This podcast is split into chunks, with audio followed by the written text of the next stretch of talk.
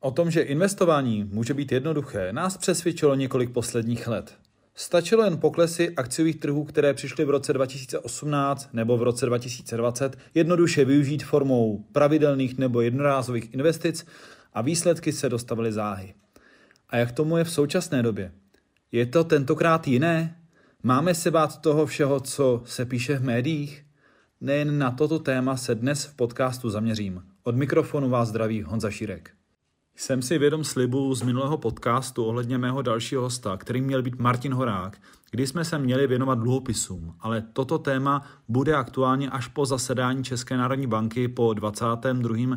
červnu a proto mi ještě do té doby dovolte se věnovat finančním trhům a zejména těm akciovým, které se během uplynulých dnů ponořily do takzvaného medvědího trendu, což je pokles akciových trhů o více než 20% od svých maxim, které byly začátkem tohoto roku. Jak moc je to vlastně pro investory špatná zpráva? Je mi jasné, že při pohledu na investiční portfolio asi nikdo z nás nejásá. Ale na druhé straně máme jistotu, že nekupujeme nyní na maximech, jelikož máme na trzích aktuálně cca 22% slevu. Je možné, že tato sleva bude větší a bude trvat delší dobu než jen uplynulých 6 měsíců, ale v tomto případě nám vždycky pomůže trocha nadhledu.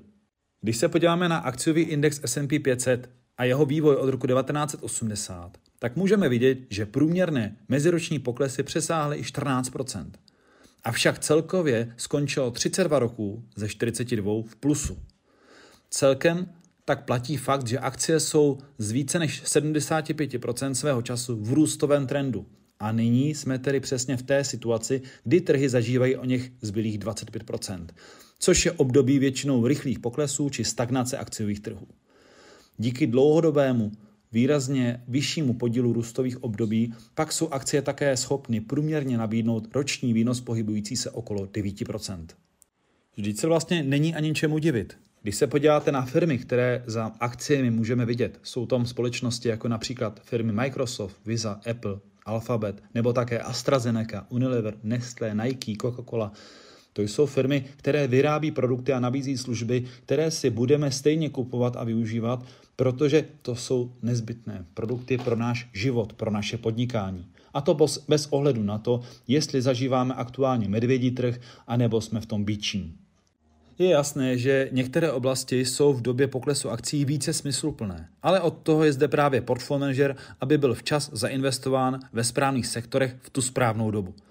O akcích se zde bavím záměrně, jelikož zejména tento instrument je schopen dlouhodobě překonávat inflaci, která za posledních 10 let v českých podmínkách přesáhla již 35% A právě akciové fondy, jako jsou například ČSOB akciový, který i s aktuálními 20% poklesy stále nabízí výnosy přesahující 95% Další důkaz dobré zprávy fondu je fakt, že fond ztratil méně než akciové indexy a zde je opět důležitá role správce fondu a jeho pečlivý výběr firm a sektorů, do kterých aktuálně a dlouhodobě investuje.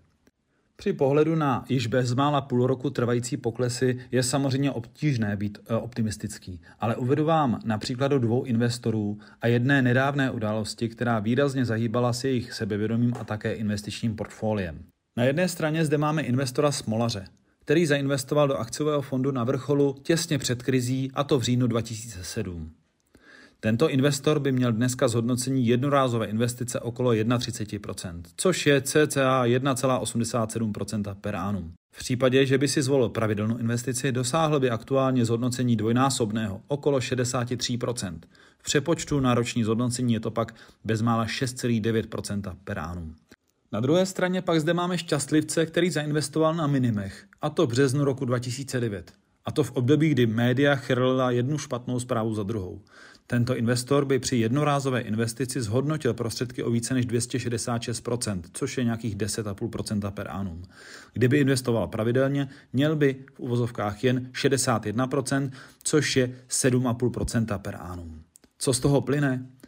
Pro dlouhodobého investora je samozřejmě nejlepší využít potenciál rostoucích akciových trhů hned od začátku.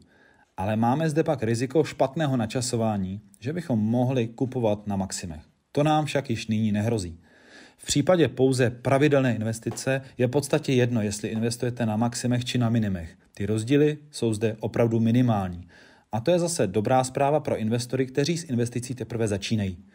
Ideální kompromis je tedy mít v portfoliu akcie a postupně navyšovat pomocí pravidelné investice.